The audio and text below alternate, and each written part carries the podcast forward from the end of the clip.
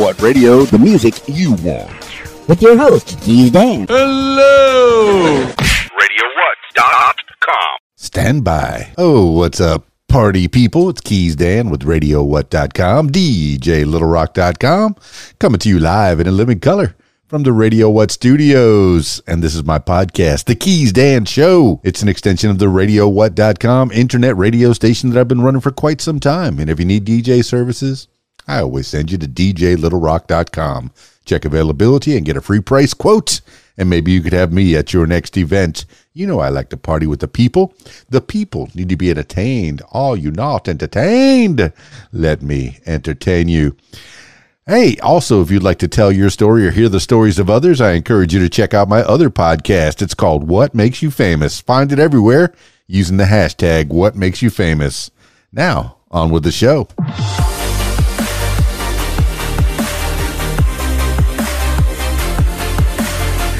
Today on the program, if you're watching the video version of this, you know it's Valentine's Day. Happy Valentine's Day to all the lovers out there and all the single people. I know it's it's a singles awareness day as well.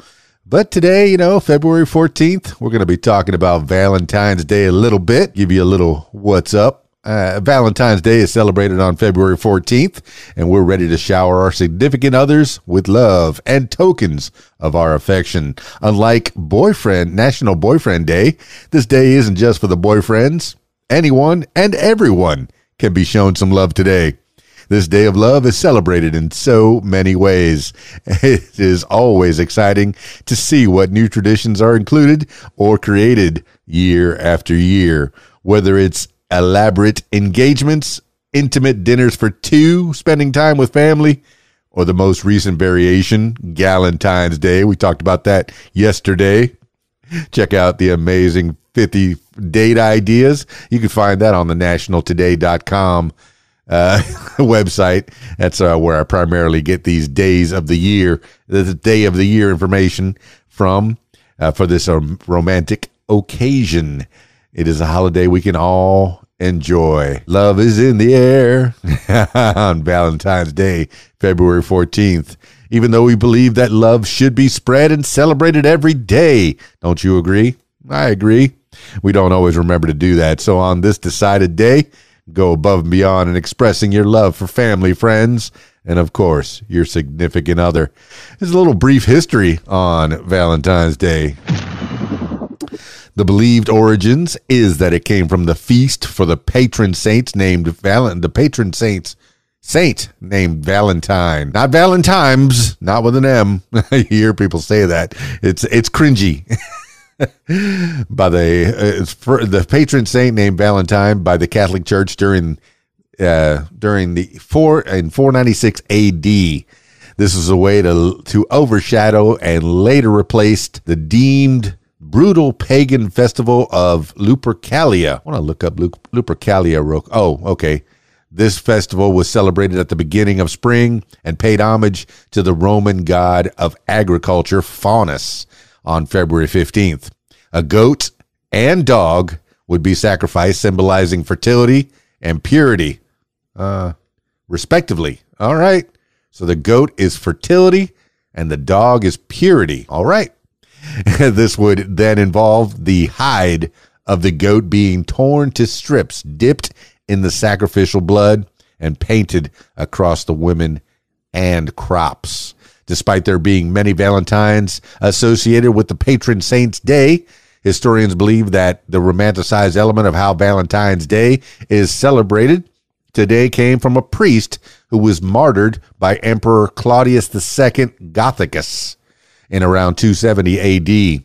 Varying stories talk about different St. Valentines, with some saying one was marrying couples in secret to prevent men going off to war, another healed the blind, and the next wrote a message to a daughter, his daughter signed Your Valentine. There's also a possibility that they could be the same person. It was in the 1400s that the day was associated with romance. Messages, or Valentines, as they were called, began to appear. Handwritten letters and poems declaring affections of love became more and more popular. In the mid 1800s, Valentine's cards began to be commercially produced, and traditional gifts were candy and flowers, especially red roses, symbolizing love and beauty. Today, Valentine's Day has been an inclusive of friends and family to show how much you care and how much you love them. Companies have seized the opportunity to fit their products and services into Valentine's Day period to benefit from the sales boost as it continues to grow each year. The Valentine's Day timeline, just a little briefly, if you're not looking at the video, in the 500s, uh, Catholicism replaces Lupercalia. The first Valentine's Day is celebrated by Pope Gelasius I to honor early martyrs named Valentine. 1400s, first Valentine's Day card. Letters and messages were all personally handmade and shared amongst high society, declaring their love intentions. And in the 1800s, the holiday of love commercialized, the beginning of mass produced Valentine's Day cards featuring pictures of Cupid and birds. Boys, I tell you. In the 2000s, modern day Valentine's Celebrations, celebrations and tokens of affection are becoming grander. Engagements, luxurious holidays, and cars are not uncommon.